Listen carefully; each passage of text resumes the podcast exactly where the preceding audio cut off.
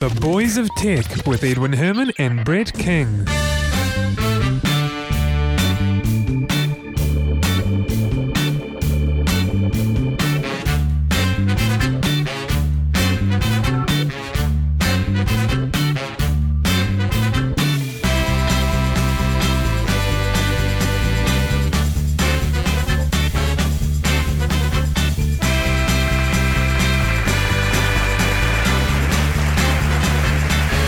You. Thanks for joining us and welcome to episode 12 of The Boys of Tech. I'm Edwin Herman, introducing my co host, Brett King. Welcome. Howdy. Brett, are you all chocolated out from Easter? I didn't actually have any chocolate over this Easter break. Oh, really? Well, actually, no, I did. I, I had a cherry ripe, but that was it. Oh, I'm, I'm trying to cut back on the chocolate. uh, well, yeah. It gets a bit much after a while, doesn't it? Yeah, yeah. I remember the days, the good old days, when when we used to have real eggs. we used to decorate, you know, as kids. yes, Really. yeah. Did you do that as well? Yeah, yeah. You you poke the hole in two sides of it, and then blow out the internal stuff, and then you know dry it and paint it. I remember those. Those were the Yep. days. kids don't seem to do that these days anymore. No, no. Possibly, you know, a kindergarten, but Not much. Nowhere else. No, no. Alrighty, well, you know, because of Easter, well, I think it's because of Easter, it's been a very short week. We've only really got four stories to talk about. Um, I thought we'd kick off with the Associated Press story. That's that's the one where Associated Press is basically launching a campaign against what they call internet misappropriation. So they they're basically cracking down on bloggers and podcasters like ourselves who report stories carried or at least originally reported by Associated Press. hmm. So I guess they're getting a bit tough because they're finding it tough these days. Are we stealing all their, their, their thunder? Is that how what's happening? It's yeah, yeah. It it kind of like that. The with the the the the, the slow, agonizing death of printed publications, and most people getting their news from the internet these days.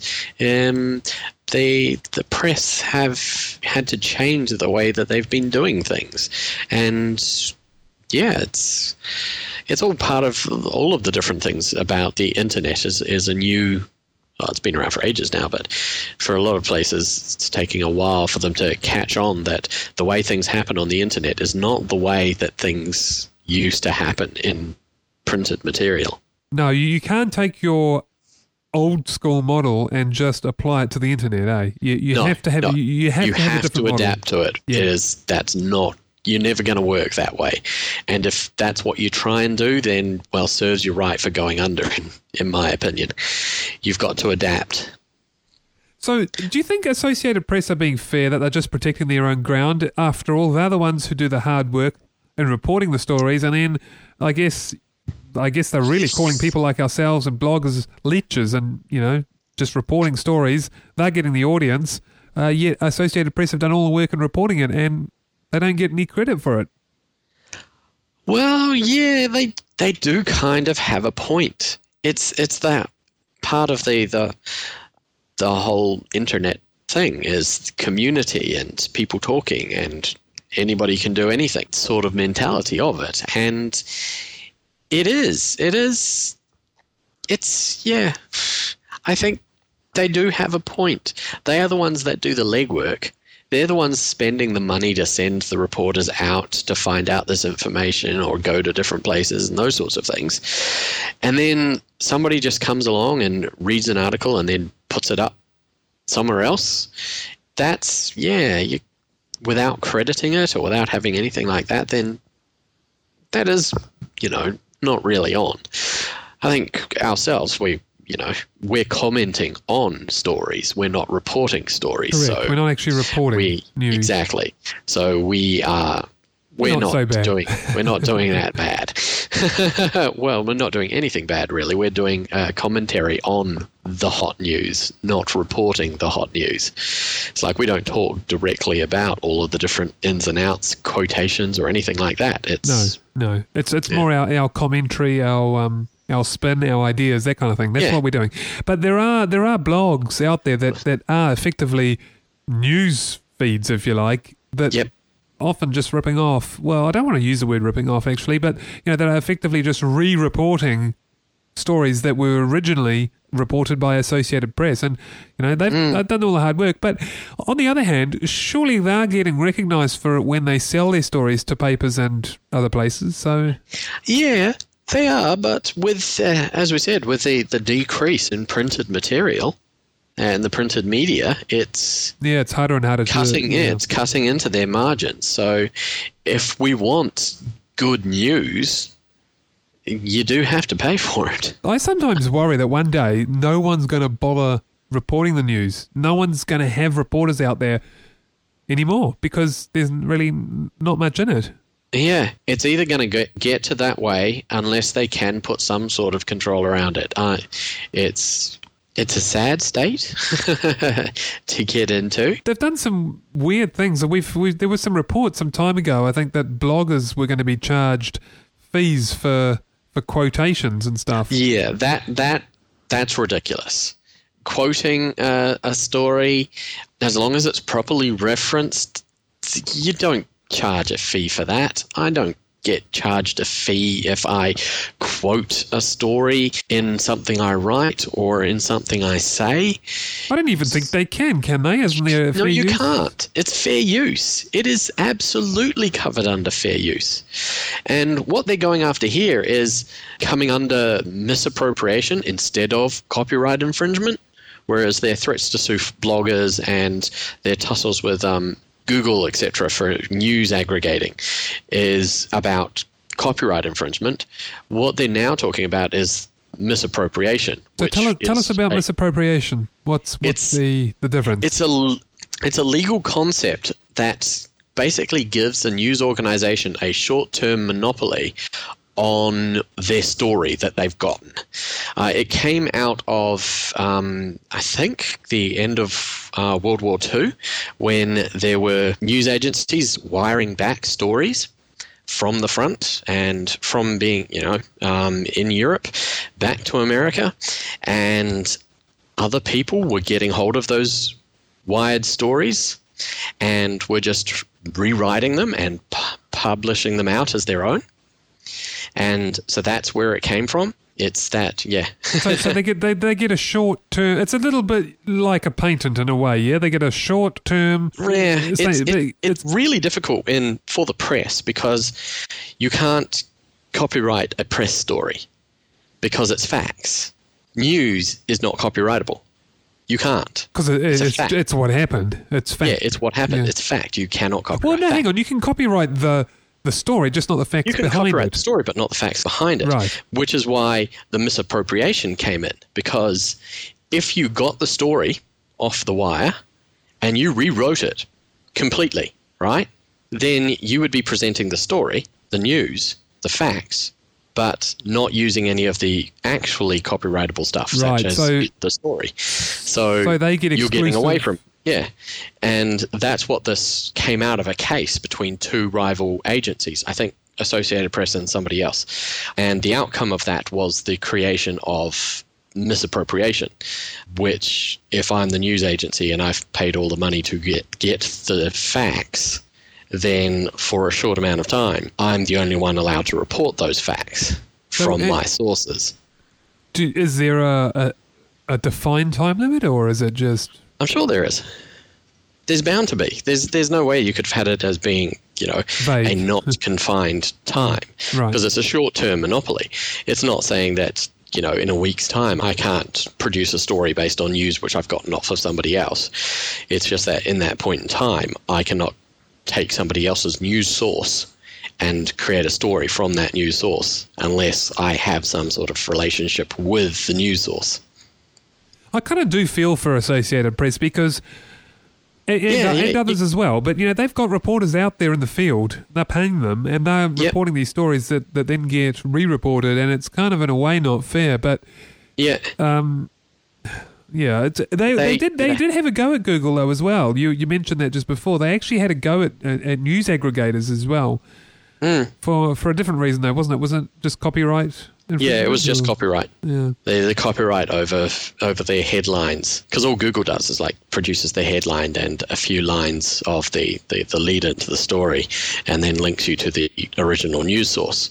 So, yeah, I think that sort of thing is silly for them to go after because that is news aggregators like that. They're not giving you all the news. You actually have to click on the sort, click on the link to get the Yeah, actual you have to go to news that item, site, yeah. and it takes you to the original news source. It's not like Google is hosting all of the news themselves. It's not like they're No, they're just driving you know, traffic. It's not like they are misappropriating other people's news stories, No. hosting themselves and then presenting it without you know paying any fees or anything. Those sorts of news aggregation, yes, and bloggers who are making commentaries on a news story, as long as they are linking to the original news story without representing the news story, should not be gone gone after either. But then I think the Associated Press have a definite point in if a blogger resubmits a news story, you know, broadcasts a news story without, uh, you know, linking to the source that they got it from because they read it from the morning paper or whatever, and they're just rebroadcasting the news, then they are breaking the law. and they, they haven't gone out and done any of the actual work for it. They don't deserve any of the credit for it, and they shouldn't do it.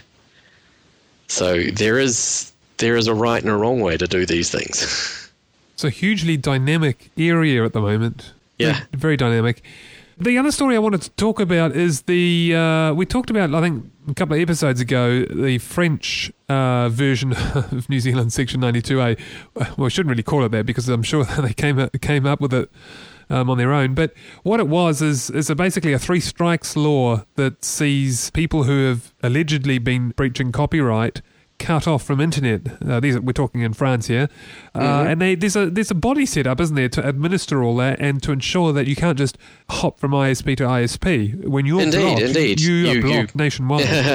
With a, a, a neat little acronym that you were quite proud of. I Oh, I want to call. I want to say it again. Yeah, Hadopi. That's the one. yep. I'm going to have to say it in every episode now. yeah, Hadopi. That's right. H A D O P I. So now, U2 manager Paul McGuinness has more or less come out and said that's the way it should be done. And, well, I think we kind of, sort of, agree with him from what we were talking about last time when we were talking about Hadopi, in that it's almost right. It's almost got it right. If they added in burden of proof, then they'd have something that would be good, something that could quite possibly be the way to go. But without that burden of proof, it's still lacking.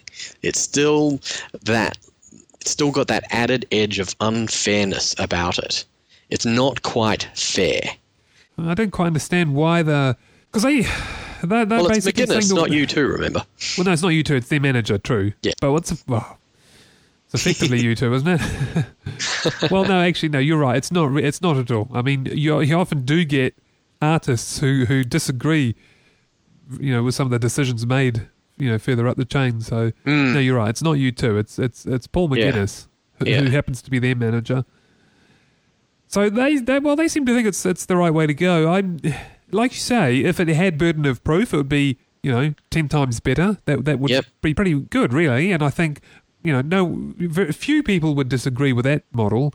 You know, Hmm. if you have proved to have br- breached copyright, uh, and it's been proved on a number of occasions, then right, you're off the internet for a year or so. Yep. you can't get back on. That's kind of that's a bit like drink driving, you know. After some repeat offences, you get Yep. your license taken off. In fact, Indeed. or maybe But- on the first go, I don't know. But And that's a really good analogy to have because it's exactly the same thing. It's a, a you know, um, repeat offences, and you get your internet license suspended for a year or or however long. It is only a temporary disconnection. It is not you are disconnected forever. But going along with that drunk driving analogy, there is proof that you were drunk. yeah, you can't just allege that. Indeed, they will have had blood. They would have done a blood A test, blood test, to yeah. prove that you were drunk. Imagine, You would have been caught and had blood test taken. imagine if we had the the the current situation with drunk with you know drink driving. So you just phone the police and say, "Hey, uh, I think Brett's been drink driving. I saw him at the pub earlier, and I saw him driving a little bit later." I don't know how much he had, but I think he's drink driving. And then the cops come round, and you know you get your you get a ticket, or you get a fine, and then next time you you know you get your license suspended. Imagine that. Hmm. And then you'd have to go to court and prove somehow retrospectively that no, you you didn't. You'd have to take a blood test of yourself. I don't know. How you, yeah. Well, you couldn't. Yeah. How would you? Re- you Well- couldn't retrospectively prove that you weren't drunk last Friday night. no, although although I think it's that's where the analogy breaks down because with the internet you do have log. Well, your ISP has logs, whereas you know obviously with driving, you know, blood alcohol levels there are no logs. but, there is that. There is still that burden of proof. yeah, it, it shows how you silly it must is. be yeah. proved before you can be convicted. Oh, yeah. And in this situation as well, you must be proved before you can be convicted. It's not a three three times being allegate, you know, three allegations being leveled against you and then you get disconnected. It should be three proven occurrences of you, you know, breaching copyright law. That then you get disconnected. yeah, it should be. Burden of proof. No allegations. Yeah, it's too easy otherwise. Yeah, it's too easy for big music or big movie to just stand over and say, We say he does. So disconnect him. And yeah, Maybe a rival. nobody's, Maybe nobody's sticking up for the little guy. Yeah. That's, yeah. that is completely ridiculous and completely unfair. Yeah, it because is you- you- unfair on the little guy. You might have a rival, uh, you know, record company just trying to shut you down because you know you're making a name for yourself, or they think you're starting to make a name for yourself, and they think, oh, that's easy. We'll we'll shut this person off the internet, which will effectively disable them for a while in terms of their music career as well. Yeah. Um, I mean, I'm not saying that's happened, but it just it It's- just leaves it open for that. So why it, why it leaves it open for all that? kinds of abuse. Yeah, Yeah. big uh, the big record labels punishing you know independent artists by saying, "Oh, he's stealing copyrighted material" or whatever, to knock off a popular independent artist. You, who knows what sort of underhanded sort of tactics this sort of unfair law could allow? yeah, especially in the music industry because they're, they're not exactly renowned for being little angels either, are they? No, no. The the the, the big music companies, the, well, the the organization of big music does not have a very good track record No. of l- looking out for the little guy. Track record, I like it. No pun intended, Yeah. right? Eh, Alrighty, so uh, well, that's that one. Uh, story number three of four. This is going to be a very quick show. Uh, spies apparently have hacked into the U.S. electricity grid. They reckon that possibly the Chinese have attempted to map out the in- the infrastructure in the U.S. Uh, stuff like electricity, water, uh, and so on. Uh, and they they also think possibly the Russians have as well. Do you think this is true or, or just paranoia? it's it doesn't surprise me really. it really does not surprise me. Why would they want to do that? Well, They're not what, at war mean with them. just get in there to map it out. Haven't you seen Die Hard Four? I thought I thought they made it quite clear in that movie. it very Hollywood style, but I think I Yeah. see, saw Die Hard 3 and that was it. well, Die Hard Four, the main underlying plot for it is the fire sale. If you want to destabilize something, you have to take out everything. And well, how can you take out anything if you don't know about it? So Yeah, but these countries aren't at war with the US. It's, it's not No, like, they're not. But then the the US isn't at war with them. But you don't think the US have agents in those countries feeding them information? You don't think they're a you know Yeah, I think, yeah, okay. large? Yeah. there are large departments in every in almost every government of of every country in the world, and their entire job is information gathering, intelligence organizations. So they're not actually doing anything, they're just information gathering. One day it might be used, who knows Yeah. if things change. One yeah? day it might be used, one day it might not be. but it's yeah, valuable information to have in case you want to, you know. in case you want to do something, or you need to, yeah, you want to find out if they're got doing anything else. So this is happening over the internet, and You can tell I watch a lot of movies. yeah. Indeed. I'm, I'm sure there's some truth to that as well, and this is this is actually happening happening over the internet. And I think in the some episodes before we did, we we made the analogy uh, before with other stories on how the landscape has changed a lot. A lot of the war and espionage and, and all that has moved, well, not necessarily moved, but has been duplicated, if you like. Yeah, I'm sure it's happening as well in, in, in the real world. Yeah, has effectively been duplicated uh, in the in cyberspace. But it it also goes to um, show you some pretty shocking things. You would think that the power grid's network infrastructure would not be connected to the internet. Well, yeah, that does worry me a little For bit. crying out Yeah, loud. it does worry me a little bit. you don't have important things like your power grid, your water, your main utilities, your nuclear power stations, your what you know, your military bases. You don't have their main networks, their main control systems internet enabled. So you just have a private network, right, across Yes, across the country. it should be a private network and there should be no connection whatsoever between that network and the internet.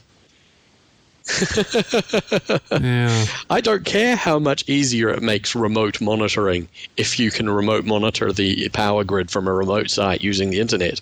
I don't care how much easier that makes doing that. It also makes it way easier to hack in. way Yeah, that's- easier for that's for somebody sure. to get in there and look at it, get in there and do something to it. you have those completely separate, and if you need to remote monitor it, you dial in. Well, yeah. the best way to protect something on the internet is to disconnect it from the internet. The- Exactly. That if, if you want to have a network that is completely secure, don't connect it to the internet. Well, almost completely secure, I guess. Well, yeah, that doesn't stop on-site intrusions, Yeah. but you know, it stops the But you- yeah. fifteen-year-olds in the Bay of Plenty from hacking into your mm. system. Running a script that he's downloaded from some security site or whatnot. Yep. Reports also are showing that spam is at uh, record levels, which is no surprise. Uh, Although the interesting trend here is that they're saying the weakest link is, in fact, people, not software. Yep. You've been saying this all along, Brett. I have. It it it's always the weakest link. You put a person in front of a computer. What is going to be the weakest link in that chain? It's going to be the person. That's It's going to be the that's how- person who yeah. clicks on the link that they shouldn't have clicked on. It's going to be the person who opens the attachment they shouldn't have opened. It's going to be the person who gets confused by the dialog boxes that a web page pops up and then just randomly clicks on the OK button that is presented to them. and falls for It's- social engineering tricks, stuff like that. falls for all those social engineering tricks, and that is where all of these things are going. It's the the, the hackers. Uh, um, and malware creators, they're spending more time on working out ways to trick the end user into doing something than they are to work out a way of getting something to happen automatically through a flaw in your computer. Because they can spend hours trying to find your unpatched, vulnerable piece of software or entry point onto your computer, or they can make you think you're the lucky one millionth viewer of the web page and you should click on this to win your prize. Hey, I've, I've been the millionth viewer on a web page many times. Yeah, I I, am, browse the web I am surprisingly, oh, surprisingly commonly a one millionth or one thousandth or one hundred thousandth or prize winning visitor to a Yeah. website. It's just amazing. It's amazing how many. yeah. And you know what's scary is that you can't patch people. You can't patch people. You can You teach people, them. but that's not that's not always going to work. it's the only thing we can do really with people, and that's to educate them. But there's only so far you can go. Mm. You know, There is only so far you can go.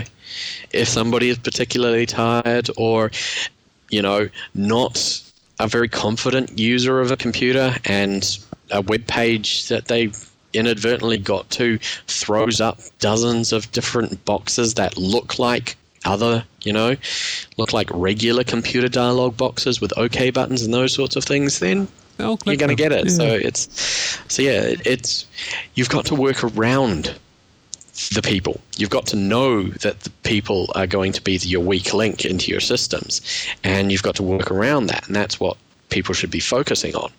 Not to say that you should not focus on patching vulnerable software and you know making sure that the operating systems, etc., and you know, web browsers aren't as secure as possible. But for other developers of things, they should be making sure they keep in mind that it's no matter how automated and wonderfully secure your system is, if the person behind it doesn't know what they should and shouldn't be doing inside that system, then you've got yourself a, a an entry point for all kinds of nasty.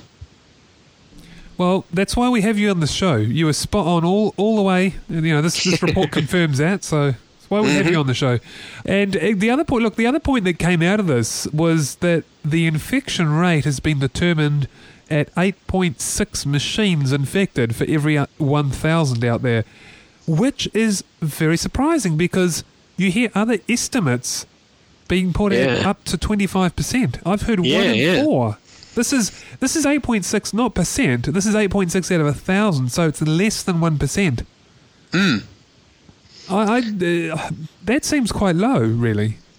It is. It, is- it it seems low. Well, when you think about percentages, percentages can be mean anything, and one percent seems really low. But then you think that's one percent out of the global number of, you know, an estimated one percent out of the global number of PCs. And how many of those there are, are there? Right, so that, that's a huge number. How many hundreds of millions, hundreds and hundreds of millions of PCs exist out there, and one percent of It's that is how many? millions. Yeah, it's still still, in the millions. millions. There's millions Yeah. of infected PCs out there making up botnets for sending out spam. So uh, uh, there are, although the percentage is low, it's still quite a large number of infected computers out there. Yeah, yeah, it is still a large number of infected computers, and that's with that large number of infected computers, you can still do an awful lot of damage. Eight But I thought one of the, one of the most interesting things was getting back to those that ways of getting infected, Yeah. the ways those machines were were infiltrated, and how it's different when you look at the different countries around the world. You think of Russia and Brazil and all of the other um, China and everywhere else, Korea, all of the places which have, you know, all around the world um, with infected machines, but how those machines got infected, the, the different trends in this is how these machines get infected in this particular country because that's the way that their users use. That's the way their population uses the internet. And in another place, it's a different way, and in another place, it's a different way. I thought it was really, really interesting. Can you give us a rundown of the the data on that? In Korea, for instance, it's uh, a, a bunch of different viruses. Uh, Trojan viruses are really common, but they're not common elsewhere, and that's a common way for things to get infected in there. In China, it's malicious web browser modifications. So you've obviously in China they like to install different mods for their web browsers, and that's a way of getting infected there. In Brazil, it's um, online banks. Online bank users are the, the, the targets of the malware there. So it's it's really interesting. I thought.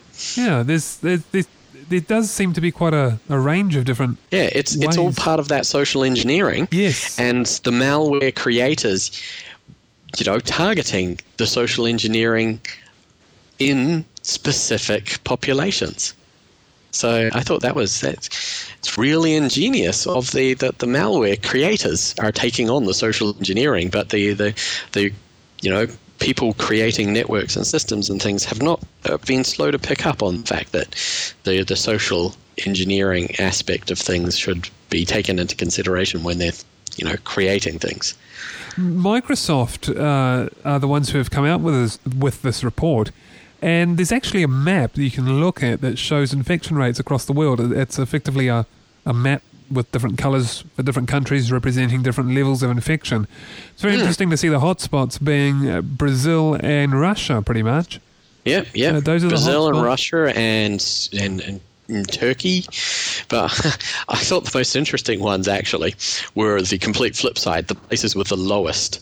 You're looking at places like Ethiopia and Mongolia and Japan, surprisingly. Yeah, Japan Japan's is the one very- that surprised me. Is Japan has one of the lowest rates of malware detection by region. They all use I Macs over awesome. there. They all use Oh. Macs. must do, must do. But no, you're not right, to say that Macs are, you know, immune to malware. We know that No, certainly not. exists. yeah, but I thought a- that was very interesting. it is an For the places that were green. yeah, and in fact, if you look at the, the, the, the map, it's actually not very intuitive. You'd actually think certain countries would have similar levels, and they're quite different. For example, if you look at some of the other countries with low rates, you're looking at Canada, you're looking at Australia and New Zealand, a lot of Africa, quite a lot of Scandinavia, and also parts of South America like Chile and Argentina. And there, there's really not a lot of common, lot of things in common with those countries. India as well is, is one of those as well. Yeah, yeah. It's It's, it's, it's It's kind of counter, maybe it's about the, counterintuitive. the yeah maybe it's about the, the, the social engineering around those areas and they haven't quite they haven't quite nailed it there the malware creators The the US has a, a fair bit more than uh, than Canada, which is. Yes. interesting because yeah yeah, i thought that was quite interesting yeah. They do quite a big jump from canada's um, region to the, the, the americas. And as you Yeah. go further south into Mexico, it's it's quite high as well. it So it's- gets up higher there and then it's you know starts to peter out around the those fringe areas. Places like well what is that one in there about? Bolivia i think that one is is green. So yeah has very low rates. It's it is kind of weird. right next to brazil with a nice bright color of very high rates Yeah, it's kind of counterintuitive. could all oh, yeah it is kind of counterintuitive but you could also think that perhaps the places with higher rates are the places where well let's think about it for a second if you're a malware creator what area or what region's social characteristics are you going to know the most about Well, your own. exactly so could this well be also a map of Ah, where most of the stuff comes from. you you might you might be onto something there. Yeah, yeah. That would be an interesting. That would be an interesting research paper, actually. It would, it would. Very interesting research topic. Well, uh, if one of our listeners out there is involved in any sort of research uh, within this sort of area, then that's something we'd like to know. Yeah, absolutely. Drop us a line. Well, uh, uh, well, that is pretty much our four out of four stories, Brett, for the week. Ah, it's been a very slow Easter week. It ha- well, it has been, yeah. So, uh, I look, I'm I'm very much chocolated out. I don't want to see another chocolate egg again, or a chocolate bunny. In fact, any chocolate. Enough. And how long will that last this time? okay, probably a couple of days. It's always the way. You know, we say Yeah. that now, but in a couple of days I'll be stuffing my face with chocolate again because they'll all be mm. on special. Indeed. It's be brilliant. half the price. Yeah. It's the perfect time to get your Easter eggs, Yeah, just- Easter egg fix, right after Easter when they're all on discount. yeah, just like the days between Christmas and New Year are the best days to do your Christmas shopping. Exactly. Not that I do that. But I, No, either. but it would make good I, I am a, sense. I am a, you know, committed last minute shopper. Oh, are you? Yeah, Yep. I try every year to get more and more organised for Christmas shopping, and I haven't been too bad. I certainly am, haven't gone back to the old ways of I think what you you seem to be doing, and that's uh, very very last minute shopping. Sometimes the last business day before Christmas. Is that you? Is it? Yep, yep. Oh, the crowds, the queues. I, I like the atmosphere. It's a nice atmosphere. It's yeah, actually, I, I, that's true. I don't mind the atmosphere. It's kind of nice. And but, all of uh, the different places. You know, some of them will have different things on for that last, yeah, the last day of shopping. The huge rush. Yeah, but it's nicer to enjoy the atmosphere when you know you don't have the pressure of having to actually buy something. but anyway, True, true. Yes, yes. doesn't always turn out that way. So look, hey Brett, thank you very much for hosting episode 12 with me. It's been it's been really good. Yeah, not a problem. So that wraps up episode 12 and we'll see you all again next week. Bye-bye. See you later.